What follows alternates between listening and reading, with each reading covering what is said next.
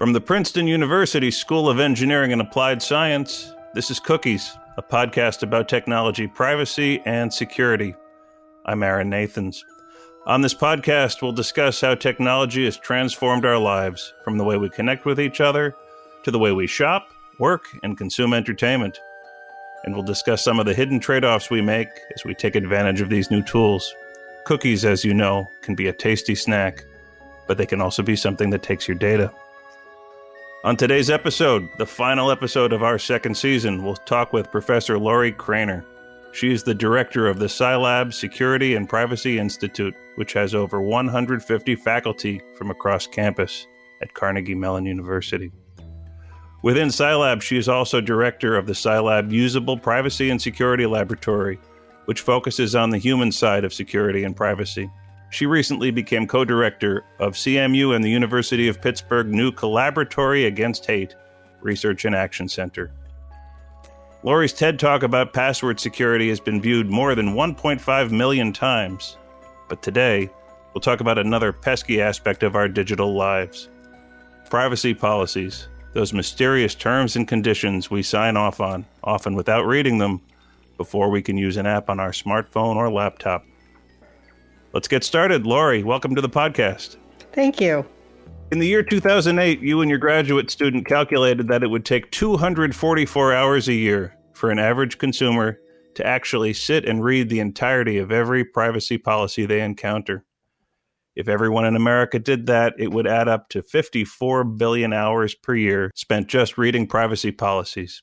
And that doesn't even begin to account for how well people understand what they're reading. It's now 2021. Is it still 244 hours per year?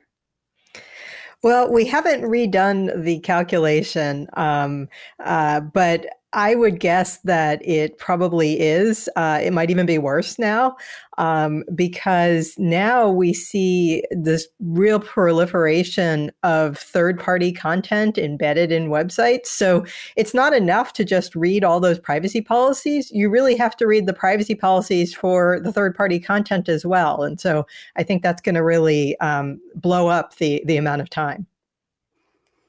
How many privacy policies do you typically encounter in, say, a, a given month, and and to what extent uh, do you, who actually understands this stuff, actually read the whole thing? Um, well, so I, I don't keep track and I don't read them all. Um, there's just no way.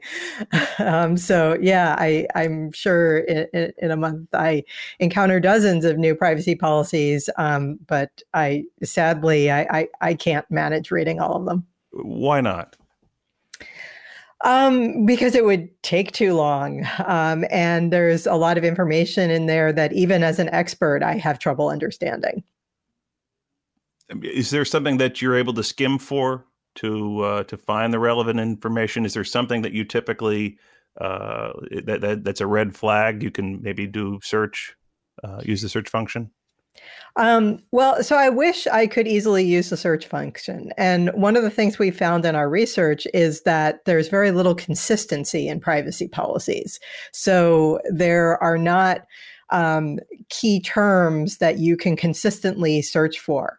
Uh, you know, we we thought that maybe we would find um, uh, uh, standard terminology about the choices that you can make because that's something a lot of people want is to find out where's that opt out button. I just want to mm. you know, mm. find out about what my choices are. And some privacy policies talk about choices and some talk about opt outs and some talk about user rights and you know they they're all using different terms. So there's nothing you can reliably search for.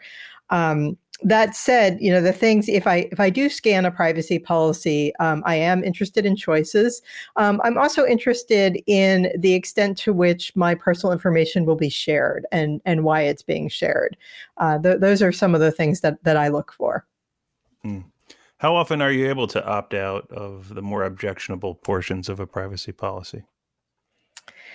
Uh, it it varies uh, quite a bit. Um, so I, I, think there are some some companies that will let you opt out of of advertising um, and you know sharing for marketing and things like that uh, pretty easily in certain industries, uh, like the financial industry. Um, there, there are requirements, and so um, in in many cases you can opt out of a lot of that. Um, but in other industries, um, you know the companies are frankly you know making their money from selling your data, and so that may not be an option. Well, a cynic would say that a lot of these policies are designed to frustrate users, to make their eyes glaze over, uh, to make them metaphorically throw up their hands and surrender and click the I agree box without having to read more than a few sentences at most. I mean, is that true? Are, are these policies confusing by design? Um, I think for the most part, they are not confusing by design. Um, uh, you know, I I go to privacy conferences and there are representatives from big companies that have privacy policies and they have privacy lawyers and I you know I've met a lot of these people and they're not evil people hmm. right? um, and i don't think they're for the most part trying to confuse people um, but i do think that a lot of these companies are trying to uh, protect themselves um, and so they uh, they want to make sure that they have disclosed everything that they legally have to disclose using all the good lawyer language and that's their priority not clear communication with the end user Mm. I mean, I'm almost afraid to ask this, but if we did understand what we were reading in these terms and conditions, in these privacy policies, what would we typically see? Well, I think we would see uh, for a lot of companies that they uh, make money from selling our data for advertising and marketing related purposes. Um, and, uh, you know, I, I, I think. Um, increasingly people have some awareness that that's happening but people might be surprised about the extent that that happens mm. um, i think there's a lot in there that that are uh, kind of things that they need to tell you for legal reasons that um, so, some of which probably don't have a lot of privacy consequences um, but it's really confusing to see all of that. Um, but but really the extent to which our personal information is bought and sold and traded and whatnot um, uh, may, may surprise a lot of people. When i find a free app on the uh, on, on, on my smartphone, I feel lucky. I feel like uh, wow, I could get a free metronome. Uh, wow, I can get a, a free Pac Man. Um, I mean, are a lot of these apps not free at all? That they're really making tons of money off of off of you? Well, a lot of these apps are advertising supported. Not all of them are making tons of money. Um, uh-huh. uh, the, the, the, popular ones are making tons of money. The not so popular ones are making a small amount of money. But yes, mm. they're they're making their money out of uh, selling your information or um, allowing advertisements to appear in their app. Is it just a matter of uh, human nature? I mean, do people care what's in a privacy policy if, if they don't feel like if, if they don't feel like they can get their hands around uh, what's in it? Why will we say go ahead? Uh, I mean, do people ever just say, well, it's just not? I don't understand what this policy means. I'm not going to use it. I mean, why do we consent to this? Yeah, that's a great question. Um, so I think there's a big sense of kind of resignation where people feel like they are not empowered to do anything um, about to protect their privacy. Um, people people feel you know, I can't really understand this. Even if I read it, there's probably some legalese that I didn't understand. Um, and unless I want to just stop using apps and stop engaging in the online world, um, which some people have chosen to do, but mo- most people still want to engage. And so a lot of people have given up and have just said, well, they're going to get my data one way or another. So I'll, I'll, I guess I'll just do it and not bother. What's your personal uh, answer to, to this sort of thing? And, and this is a, a, a good uh, bookend to a conversation I had with journalist uh, Barton Gellman earlier uh, in, in this season. He was the first guest in the season, and I asked him because he's Mr. Privacy. Uh, he uses only the best privacy technology. And I say, do you just put it put away your phone so that it won't track you? And he said, no, I want to be a full participant in the digital economy. What's your answer to that? You know that you can't get your hands around everything uh, in these privacy policies. Do you choose to participate anyway? W- where do you draw the line? Yeah, so um, I uh, do not take some of the more extreme measures. Um, I do want to participate. Um, I, I, opt out where I can. I use uh, privacy tools to block some of the tracking. Um, I um, refrain from giving out some of my personal information um, when when I have that option. Sometimes, you know, I ask for that option. Uh, I, I, definitely do those sorts of things, but I still carry a cell phone um, and I turn on location tracking because I want to be able to use maps on my cell phone, and um, so I do things that I know are giving away my personal information. Um, and I do it because I want the convenience of some of these services. What are some examples of some good privacy policies? Um, and what are some ways to improve the ones that aren't? So, uh, by good, do you mean that they're privacy protective or that they're easy to understand? Well, let's let's take them one at a time. Uh, go ahead. Yeah, yeah. So, um, yeah, I, I, I, don't have I don't have a, my list of you know my my top ten good uh, privacy policies. They're they're um, uh, you know it, it's hard to find you know really um, good privacy policies uh, for um, companies with complex business models. Um, because there's there's just so much data that they collect and so many different partners that they have. Um, you find the better in, in terms of more privacy protective policies from companies that have a very simple business model. You know, they they they sell you some physical good. That's their business, selling you that one thing, right? A small business, they're they're going to have a usually a more privacy protective uh, policy. Um, as far as you know the the clarity of the policies um, uh, again it's often those companies with simpler business models that will have the clearer policies um, and and the you know the, the more complicated the business model the more things they feel like they need to tell you um, but I have seen some companies that try to um, turn their policy into um, a table or a layered approach where they give you the highlights at the top and then you can click on things and drill down and get more details. And, and that, that's a nice approach. Um, one company that I've seen recently has done this is Strava, um, the fitness app, um, and you know they they have a table and they have a bunch of questions and it says yes, no, yes, no. We do this, we don't do that, and then you can click on those yeses and nos to get the details about why they do or don't do you know e- each of these things. Um, there's another company called Juro that um, does online contracts, um, and they have uh, a really nicely designed uh, top layer that kind of summarizes their uses of data. And again, you can click into it uh, to get more detailed information. You're listening to Cookies, a podcast about technology, security, and privacy. We're talking with Lorrie Cranor. Lorrie is a professor at Carnegie Mellon University in computer science and engineering and public policy. It's the 100th anniversary of Princeton School of Engineering and Applied Science. To celebrate, we're providing 100 facts about our past, our present, and our future, including some quiz questions to test your knowledge about the people, places, and discoveries who have made us who we are. Join the conversation by following us on Instagram at ePrinceton. That's the letter E, Princeton. But for now, back to our conversation with Lorrie Cranor. Well, at least websites that have confusing privacy policies have a privacy policy. Uh, we are rapidly moving into an Internet of Things world. Uh, do users of these devices have an opportunity to read up on the privacy trade offs before they use, say, their smart thermostat? Yeah, so um, IoT devices uh, pose a, a, big problem for understanding uh, privacy.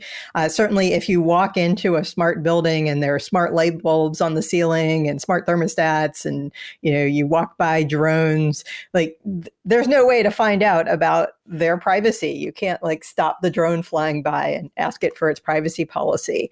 Um, so, so that's uh, somewhat problematic um, when you're going to buy an IoT device, even there, it's problematic. Um, if you walk into a brick and mortar store and pick up um, an IoT device, a smart thermostat or whatnot on the shelf, um, you can look on all sides of the packaging, and most of the packages that I've looked at say nothing about privacy on them.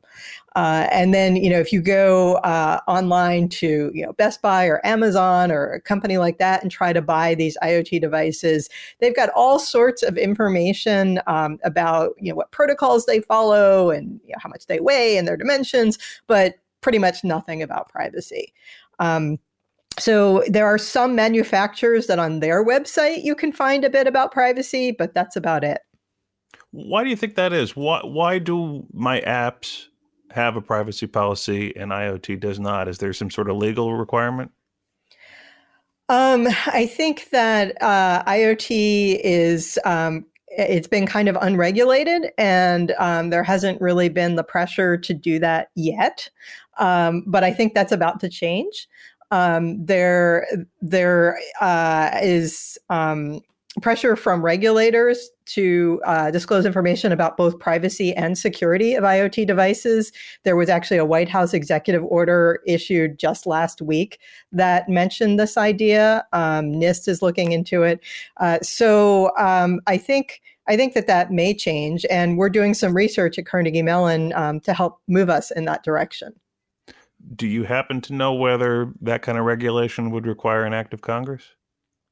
Um, uh, so the you know the, the, most straightforward way for it to happen would be for Congress to pass a law that would require some sort of privacy and security uh, labeling on devices.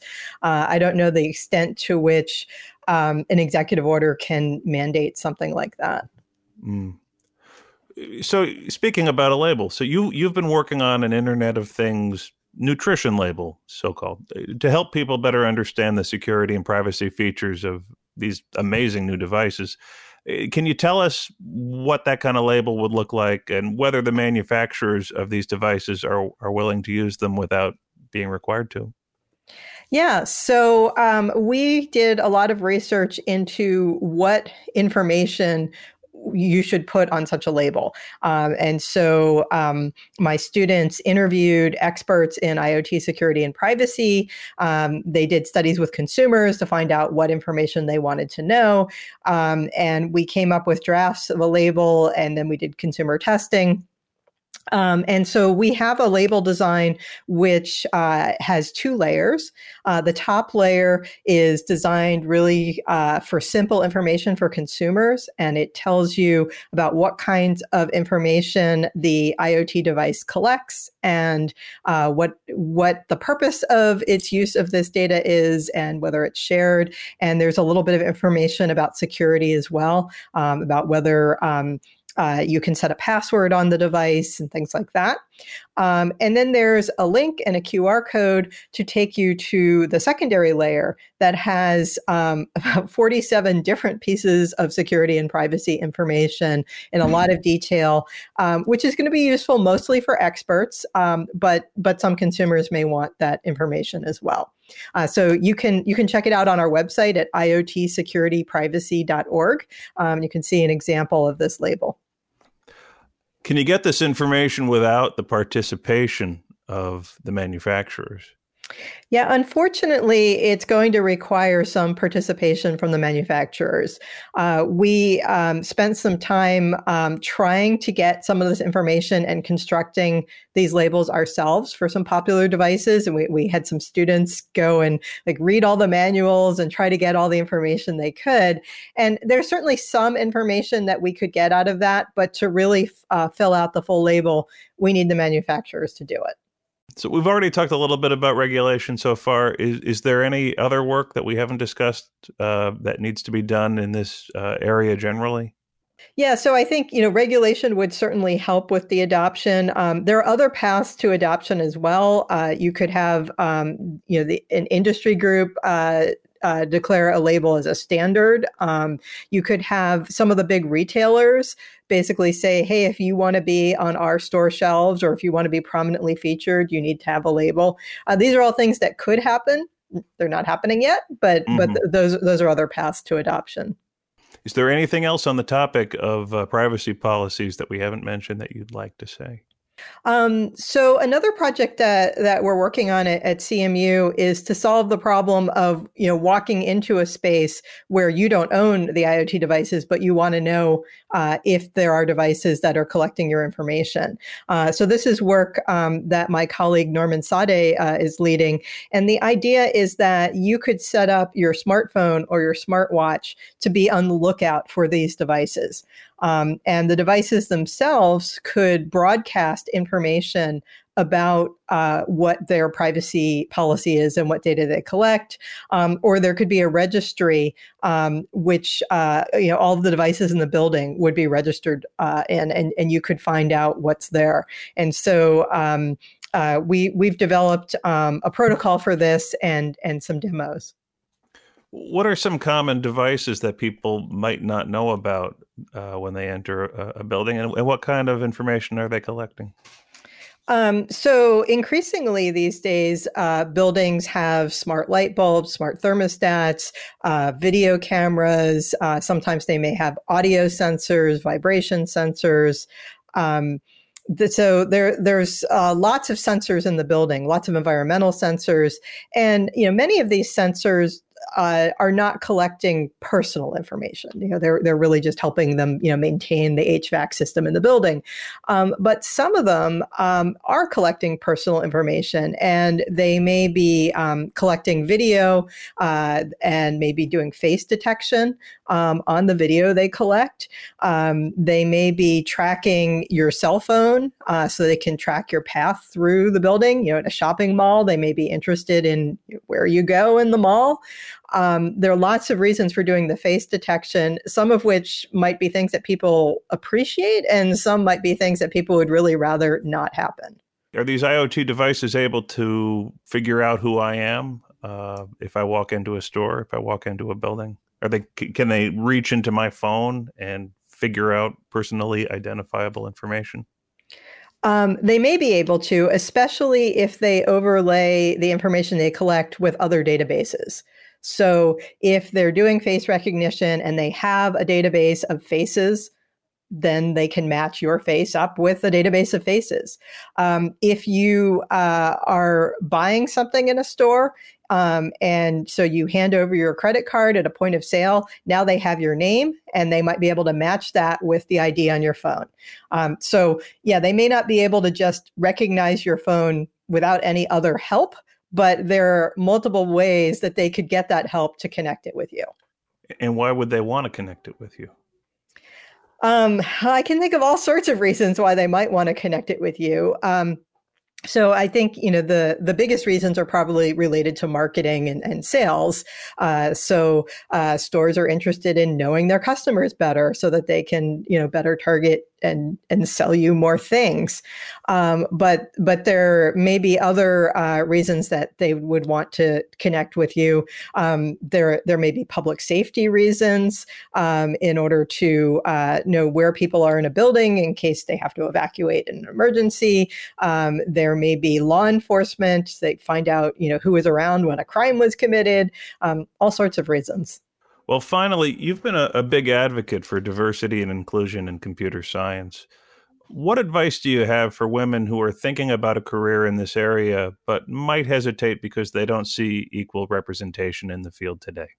Yeah, so um, you know, women have been underrepresented in this field for a while. Um, but uh, I think you know we're starting to see some movement. We're we're starting to see you know in um, undergraduate computer science classes uh, at my university, we now have you know 50-50 men and women, and there are increasing number of universities that that are reaching that. Um, and so uh, things are looking up. Um, and uh, I would encourage uh, young women uh, who are interested in getting into this field um, to to pursue it. And I, I think I don't want to say that there there are no barriers, um, but I think that the barriers are decreasing, and I I think it is um, uh, very much open um, to uh, people of all kinds um, entering the computer science field. Well, this has been a great conversation. I really uh, enjoyed speaking with you. Thank you. We've been speaking with Lorrie Cranor. Lorrie is a professor at Carnegie Mellon University in computer science and engineering and public policy. I want to thank Lorrie as well as our recording engineer, Dan Kearns. Thanks as well to Emily Lawrence, Molly Sharlach, Neil Adelantar, and Steve Schultz. Cookies is a production of the Princeton University School of Engineering and Applied Science. This podcast is available on iTunes, Spotify, Stitcher, and other platforms. Show notes and an audio recording of this podcast are available at our website, engineering.princeton.edu. If you get a chance, please leave a review. It helps. The views expressed on this podcast do not necessarily reflect those of Princeton University. I'm Aaron Nathans, digital media editor at Princeton Engineering. This concludes our second season of Cookies. Thanks for listening. Peace.